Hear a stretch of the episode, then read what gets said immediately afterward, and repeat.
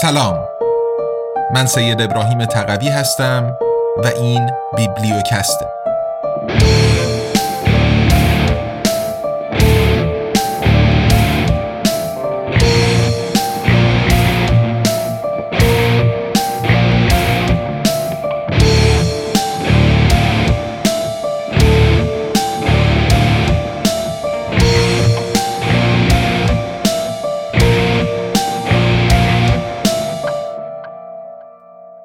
امپراتوری ای قدرت جهانی بیوجدان نوشته دانیل گنزر بازگردان و صدای سید ابراهیم تقوی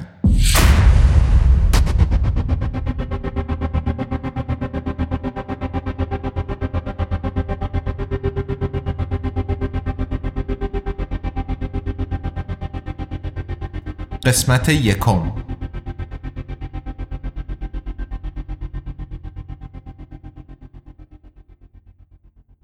دانیل گانزر امپراتوری یو اس ای قدرت جهانی بیوجدان این کتاب را به تمام کسانی تقدیم می کنم که از صمیم قلب با جنگ، ترور، شکنجه و پروپاگاندای جنگی به مقابله برخواستند و با پشتکار در راه صلح و شادی تلاش می کنند.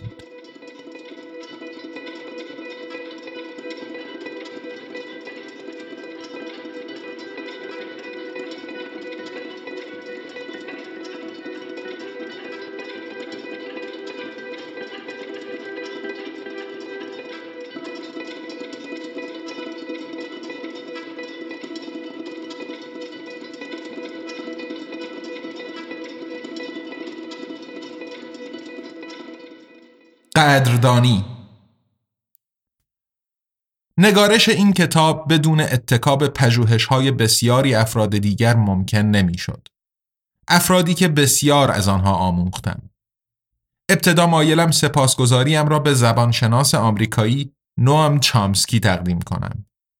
وی چندین دهه است امپریالیسم آمریکا را با نگاهی منتقدانه بررسی می کند. من نیز در آمریکا با وی ملاقاتی داشتم. چامسکی در کتابهای خود بر این نکته تأکید می کند که تنها به تاریخ متعارف و کتابهای درسی علوم سیاسی بسنده نکن به تکنگاره های متخصصین و منابع اصلی هم رجوع کن. یادداشت‌های امنیت ملی و اسناد مشابه. در جلسه خصوصی که در دفتر کار وی در بستون داشتیم نیز این موضوع را مجدد توصیه کرد. من نیز با عمل به آن سود زیادی بردم. همینطور می‌خواهم از روزنامه نگار آمریکایی متاسفانه به تازگی درگذشته ویلیام بلوم تشکر کنم که با نگاهی منتقدانه عملیات مخفی سازمان CIA را تحلیل کرده و من با او در واشنگتن و لندن ملاقات داشتم. از آمریکایی های نظیر جان پرادوس، ریچارد گیج و دیوید ری گریفین نیز قدردانی می کنم که تاریخ آمریکا را انتقادی تحلیل کردند و من آنها را در سوئیس و آمریکا ملاقات کردم. در آلمان آنجا که در سالهای گذشته درباره سیاست بین المللی سخنرانی های متعددی داشتم می‌خواهم از روزنامه نگارانی نظیر درک مولر، ماتیاس بروکرس، یورگن تودنهوفر، راینر ماوسفلد، کن یپسن، ینس ورنیکه و میشایل لودرس قدردانی کنم زیرا هیچگاه از انتقاد علنی از امپریالیسم آمریکا پروا نکردند. در اروپا علا رقم تأثیر بسزایش بر سیاست بین الملل به ندرت از امپریالیسم آمریکا سخن به میان می آید. افراد بسیاری از وجودش آگاهند اما شهامت سخن گفتن از آن ندارند زیرا از طبعات آن برای شخص خود نگران هستند. در مدارس و دانشگاه ها هم به ندرت درباره امپریالیسم آمریکا تدریس و بحث می شود. از این روی روی سخن من در این کتاب با جوانان 15 تا 25 ساله نیز هست که می‌خواهند درباره امپریالیسم آمریکا بدانند. قصد من این بوده که کتاب را به گونه ای بنویسم که افراد حتی بدون دانش قبلی قادر به فهم آن باشند. تمام نقل قولهای انگلیسی را خود به آلمانی ترجمه کردم.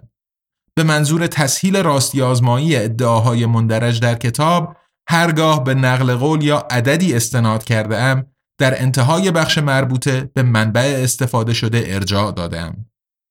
درباره ایالات متحده پیش از این بسیار نوشته شده است. این کتاب نیز تنها یک دیدگاه در میان بسیاری دیدگاه هاست. برخی افرادی را که بسیار از ایشان آموختم هرگز نتوانستم ملاقات کنم چرا که پیشتر درگذشته بودند. از میان آنها لازم است به سناتور آمریکایی فرانک چرچ از ایالت آیداهو اشاره کنم که تحقیقات بسیار مهمی درباره ترورهای CIA منتشر کرده است. همینطور از موری پولنر صلح طلب یهودی تشکر می کنم که صدای جنبش صلح ایالات متحده را گردآوری و منتشر کرده است. از رابرت استینت عکاس آمریکایی نیز متشکرم که با تحقیقاتش نوری از زاویه‌ای جدید بر پرل هاربر و ورود ایالات متحده به جنگ جهانی دوم تاباند. مایلم از دادستان شجاع و با فراست نیو جیم گریسون نیز تشکر کنم که درباره ترور رئیس جمهور جان اف کندی تحقیقی انجام داد. حتی اگر این نویسندگان دیگر در میانمان نباشند، کارشان در نوشته هایشان زنده میماند. از کشورم سوئیس جایی که در سال 1972 در آن متولد شدم و همیشه امکان زیستن در صلح و آرامش برایم فراهم بود نیز قدردان هستم. در سوئیس این شانس را داشتم تا در مدارس عالی درس بخوانم، از آموزگاران متعهد الهام بگیرم و با افراد پرانگیزه بسیاری دیدار کنم. هنگام پیاده روی در کوهستان زیبا و در لحظات آرامش بخش در کنار دریاچه های درخشان قدرت و نیروی الهام من جانی تازه گرفت. می‌خواهم از همسر بینظیرم بیا قدردانی کنم چرا که همواره از من در دنبال کردن مسیری که دانش و وجدانم حکم می‌کردند پشتیبانی کرده است. حتی در زمانی که استاد دانشگاه بودم و به خاطر ماهیت جنجالی نتایج تحقیقاتم درباره امپریالیسم آمریکا تحت فشار قرار گرفتم. از دو فرزندمان یولیا و نوا نیز تشکر می کنم زیرا با شور زندگیشان نشان می دهند که چقدر زندگی شگفتانگیز است.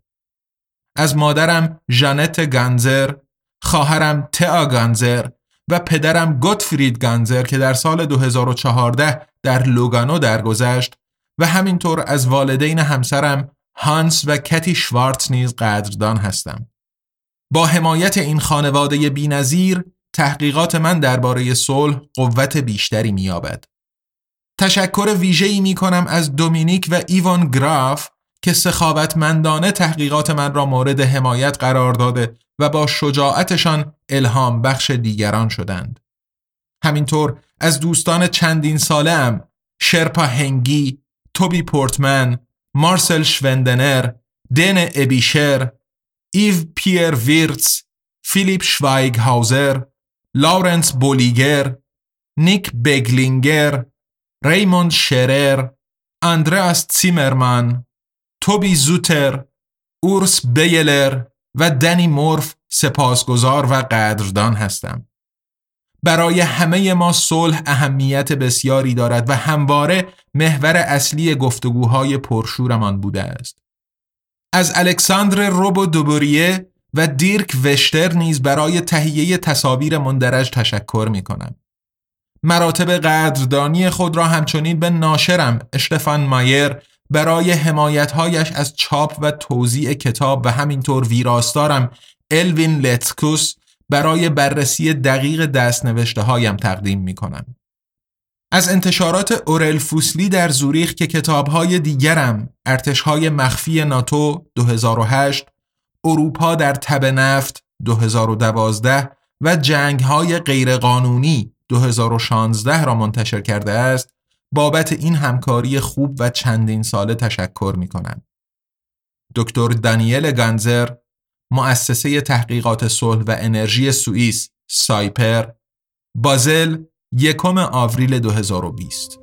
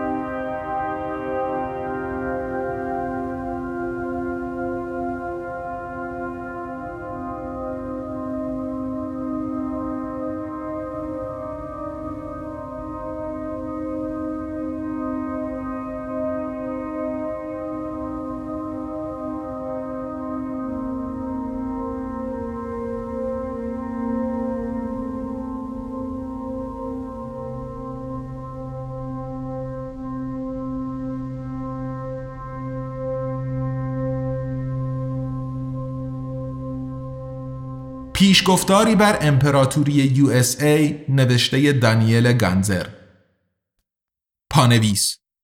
این متن به درخواست ناشر ترجمه ایتالیایی این کتاب و به مناسبت خروج نیروهای ناتو از افغانستان در آگوست 2021 توسط آقای گانزر نوشته و از سوی نماینده ایشان برای انتشار در نسخه فارسی در اختیار آزادنامگان نیز قرار گرفت. ناشر. اگر امروز به جهان بنگریم می‌بینیم که به 193 کشور تقسیم شده است. از جمله ایتالیا، اسپانیا، نروژ، یونان، ژاپن، برزیل، نپال، آفریقای جنوبی و کاستاریکا. اما یک کشور بیش از بقیه به چشم می آید یعنی ایالات متحده. ایالات متحده رهبری ناتو بزرگترین اتحاد نظامی جهان را بر عهده دارد. هزینه نظامی هیچ کشوری در دنیا به اندازه آمریکا هنگفت نیست. هیچ کشور دیگری از سال 1945 به این سو به اندازه ایالات متحده کشورهای دیگر را بمباران نکرده است. هیچ کشور دیگری سربازان بیشتری از ایالات متحده در دیگر کشورها مستقر نکرده است. هیچ کشور دیگری بیشتر از ایالات متحده در جهان پایگاه نظامی ندارد. ایالات متحده سربازهایش را در ایتالیا، آلمان، ژاپن، کره جنوبی و کویت مستقر کرده است.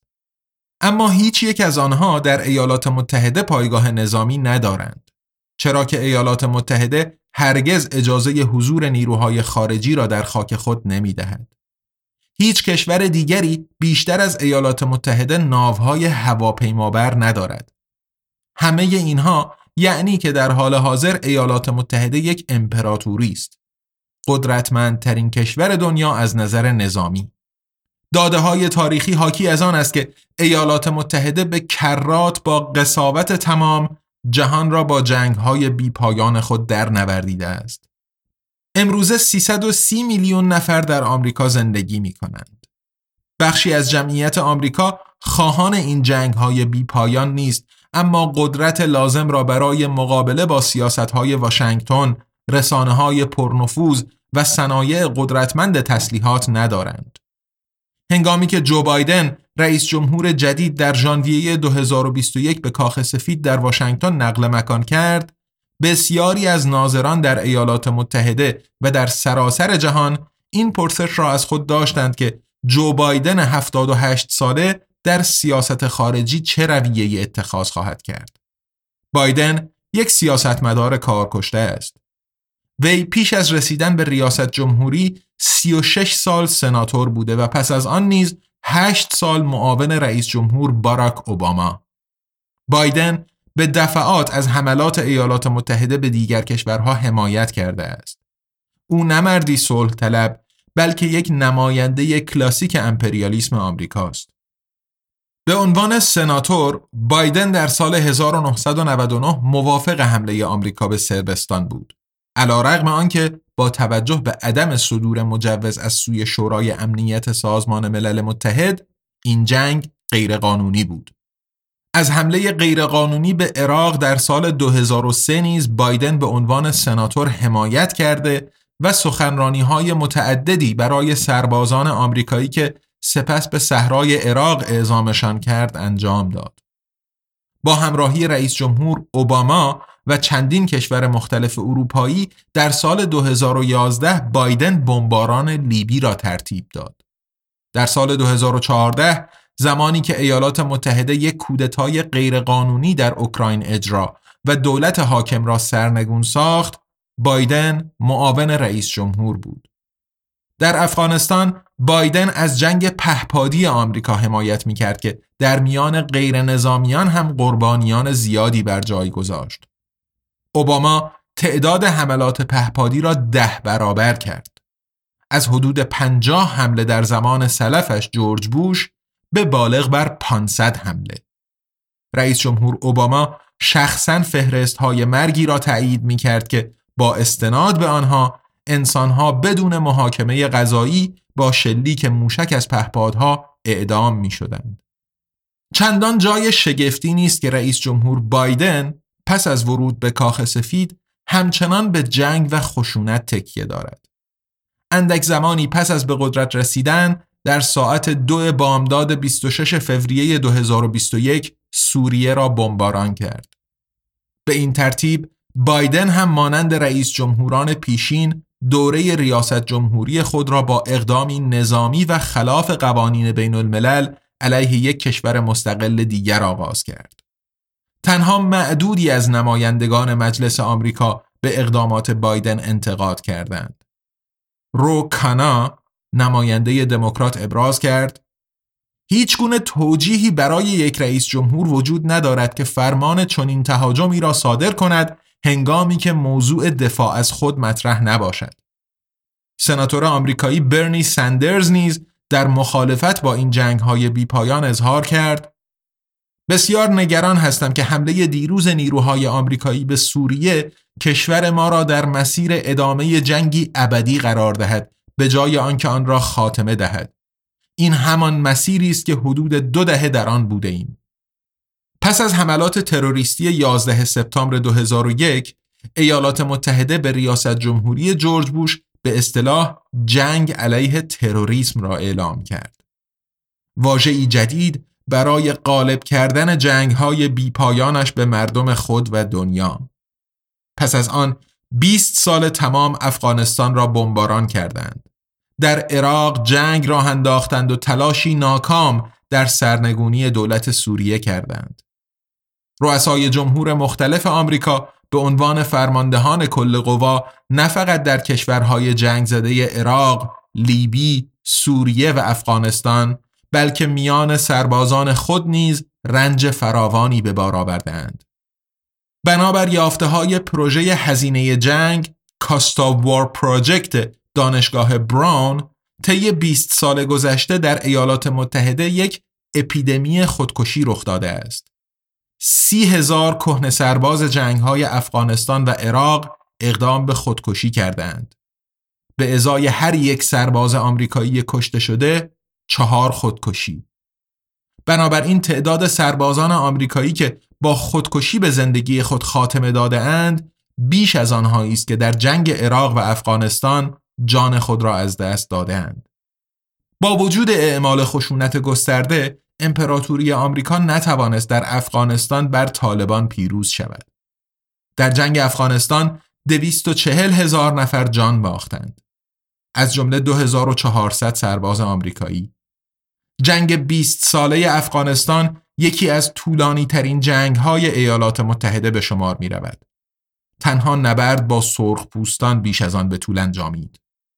دست کم بخشی از سربازان آمریکایی امروز به جنگ افغانستان نگاهی بسیار منتقدانه دارند. اریک ادستروم سرباز آمریکایی حاضر در جنگ افغانستان که بعدتر تجربیات خود را در یک کتاب گردآوری کرد می‌گوید ما جنگ را شروع کردیم ما به کشور آنها حمله و آن را اشغال کردیم که می‌داند که در شرایط مشابه من چگونه واکنش نشان می‌دادم احتمالا من هم دست به اسلحه می بردم.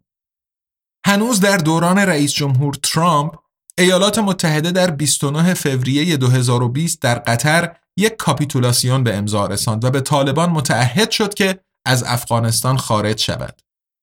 یک سال بعد در زمان ریاست جمهوری بایدن در آگوست 2021 خروج آمریکا از افغانستان صورت گرفت.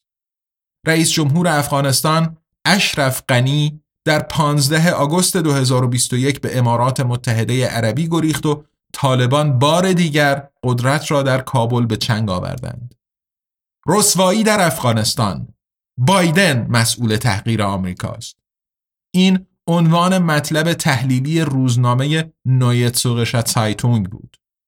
در میانه هرج و مرج ناشی از پاندمی کرونا جو بایدن رئیس جمهور آمریکا بر کشوری عمیقا دچار شکاف حکم میراند. امپراتوری آمریکا گرفتار یک بحران است. به عنوان چالش جدید استراتژیست های واشنگتن چین را مطرح کردند. دومین اقتصاد بزرگ جهان پس از آمریکا.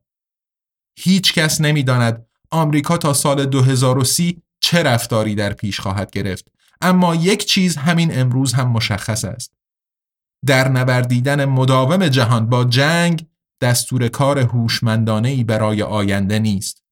ما باید بیاموزیم منازعاتمان را بدون اعمال خشونت حل کنیم.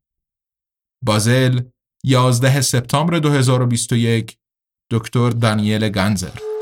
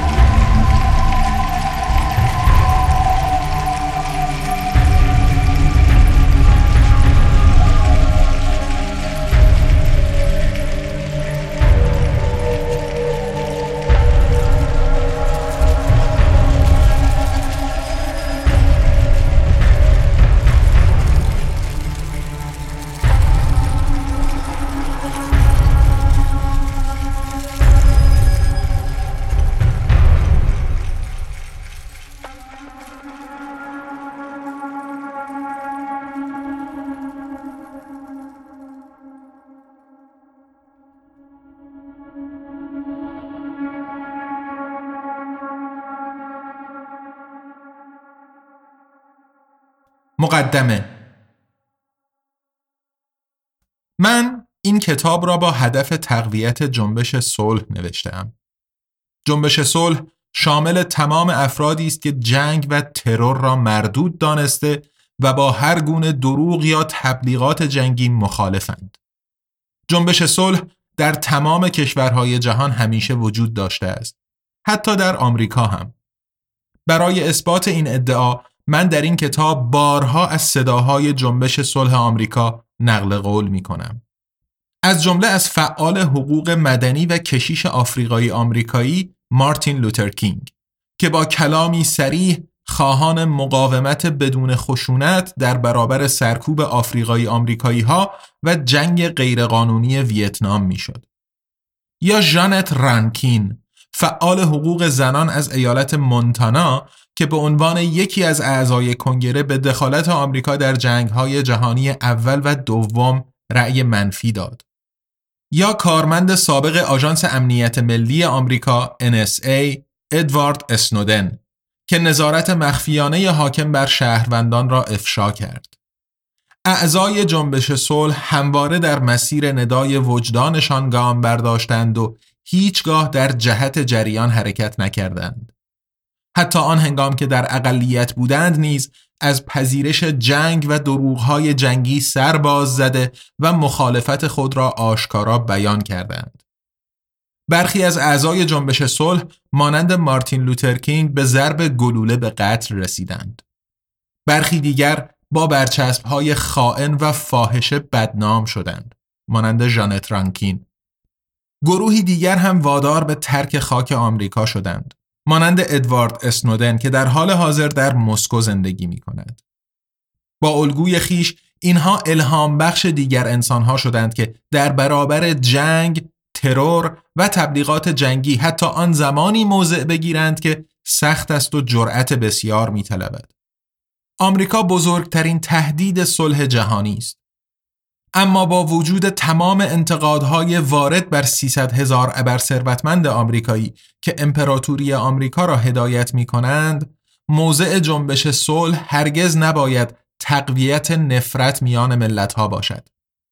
در میان 330 میلیون جمعیت ایالات متحده جمع کثیری هستند که برای صلح تلاش و امپریالیسم را رد می کنند. البته که آنها هیچ سمت مهمی در کاخ سفید و هیچ نفوذی بر کنگره ندارند. اما با خون دل در تلاش برای ساخت دنیایی بهتر و صلحآمیزتر هستند و به عنوان معلم، هنرمند، فعال محیط زیست، فعال حقوق مدنی، معلم یوگا، نویسنده، باغبان و بسیاری از مشاغل دیگر فعالیت می کنند. کمتر کسی آنها را می شناسد اما هر یک نفر در جنبش صلح تأثیر دارد چرا که همه چیز به یکدیگر پیوسته است. در تحقیق خود من این سه اصل را مد نظر قرار می دهم. قانون منع اعمال خشونت سازمان ملل متحد، هوشیاری و خانواده بشری. قانون منع اعمال خشونت سازمان ملل متحد در سال 1945 وضع شده و هر گونه تهدید به یا بکارگیری خشونت را در سیاست بین الملل ممنوع می کند. متاسفانه این قانون به فراموشی سپرده شده است و بسیاری از مردم هرگز نام آن را هم نشنیدند. از این رو من اغلب در کتابها و سخنرانی هایم به آن اشاره می کنم چرا که به جد ابزار مهمی برای جنبش صلح است. اصل هوشیاری هم برای جنبش صلح مانند جواهری گران قیمت است. چرا که زیاده پیش آمده که ما انسانها به وسیله تبلیغات جنگی فریفته و سردرگم شده ایم. در حالی که لازم نبود چنین شود. هنگامی که با هوشیاری یاد می‌گیریم که افکار و احساسات خود را با حفظ فاصله بررسی کنیم شفافیت دید خیش را افزایش می دهیم. ما نباید هر چیزی را باور کنیم که رسانه ها برایمان بازگو می کنند.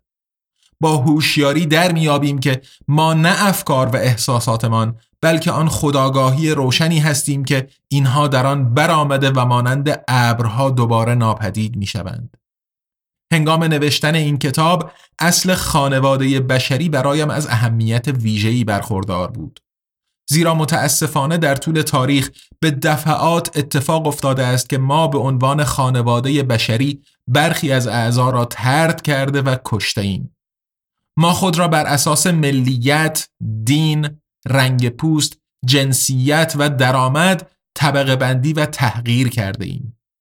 در جریان ساهر سوزی زنانی به جادوگری متهم از خانواده بشری ترد و سوزانده شدند. در جریان جنگ های با سرخپوستان آنها به عنوان وحشی از خانواده بشری ترد از موتن خیش آواره و کشته شدند. در جریان تجارت بردگان آفریقایی ها به عنوان حیوانات از خانواده بشری ترد، تحقیر و استثمار شدند. در جنگ جهانی دوم یهودیان به عنوان فاقد لیاقت زندگی از خانواده بشری ترد و در اردوگاه های کار اجباری با گاز کشته شدند. در جنگ ویتنام ویتنامی ها از سوی سربازان آمریکایی موریانه خوانده شده از خانواده بشری ترد و با ناپالم بمباران شدند.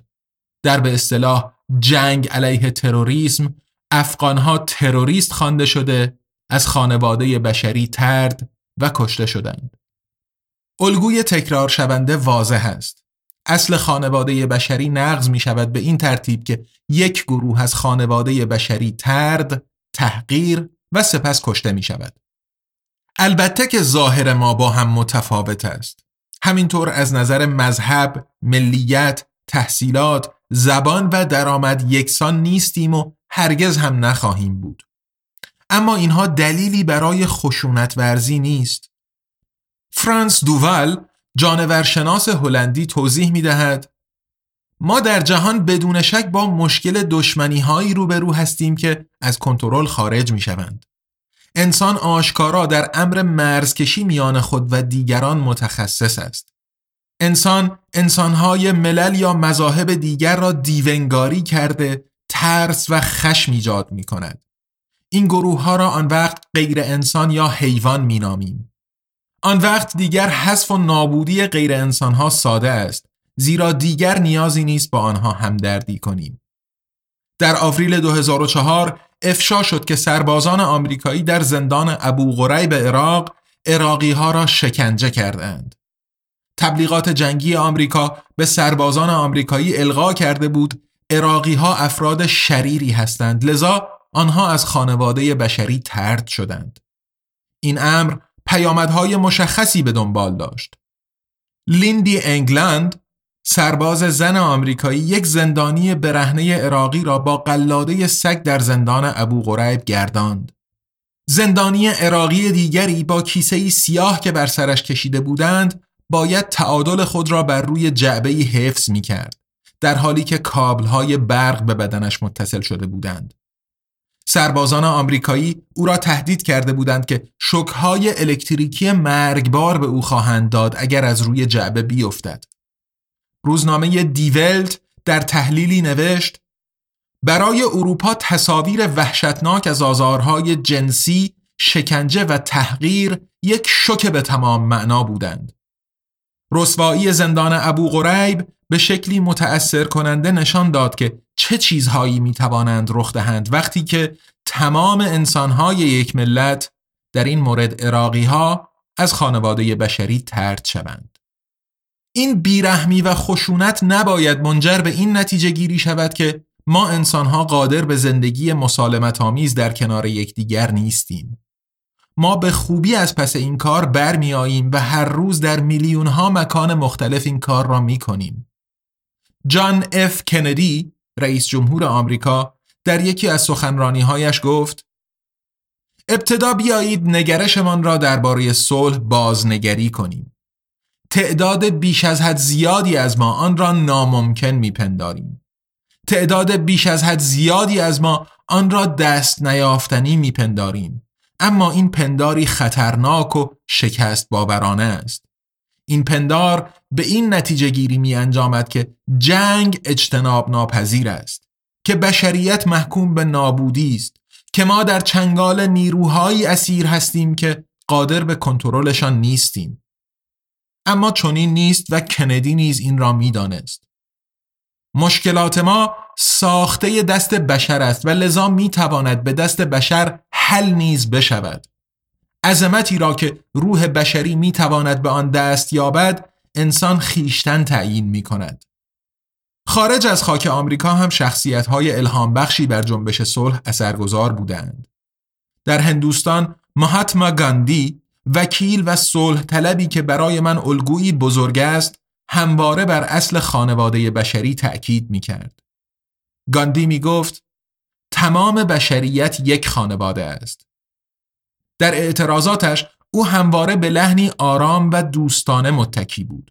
آری از خشم و نفرت. علا رغم برخوردهای بیرحمانشان گاندی هرگز نه پلیس هند نه دولت هندوستان و نه قدرت استعماری بریتانیا را دشمن خطاب نکرد. گاندی می گفت من هیچ کس را دشمن خود نمی‌دانم. همه دوست من هستند.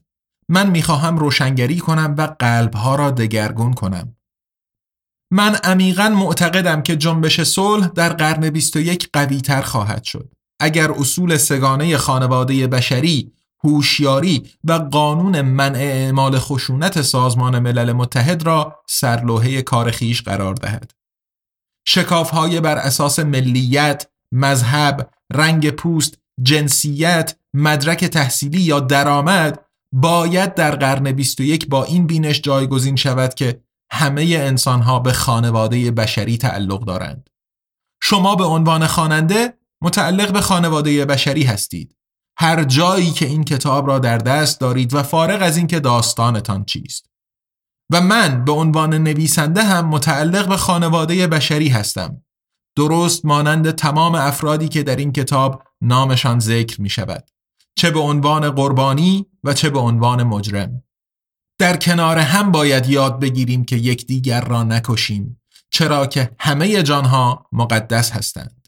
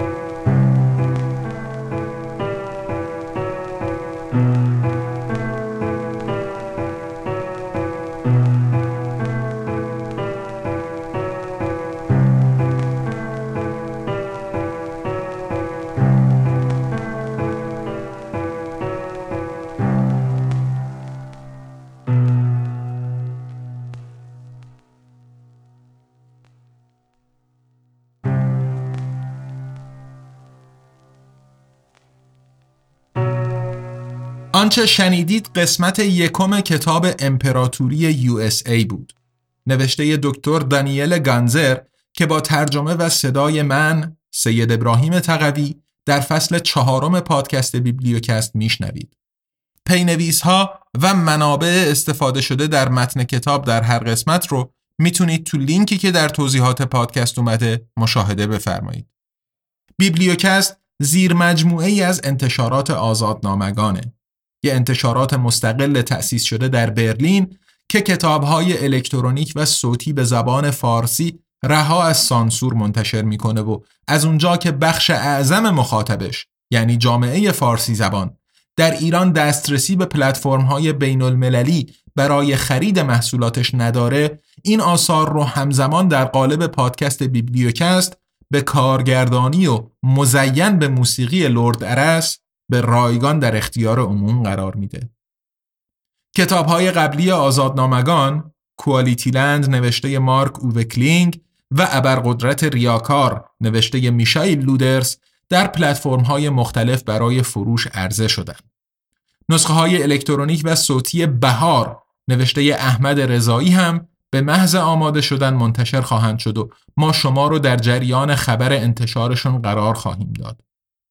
همونطور که عرض کردم آزادنامگان یه انتشارات مستقله که با هدف تقویت آزادی بیان و مبارزه با سانسور راه اندازی شده و ادامه پیدا کردن کارش در گروه همراهی و حمایت شماست.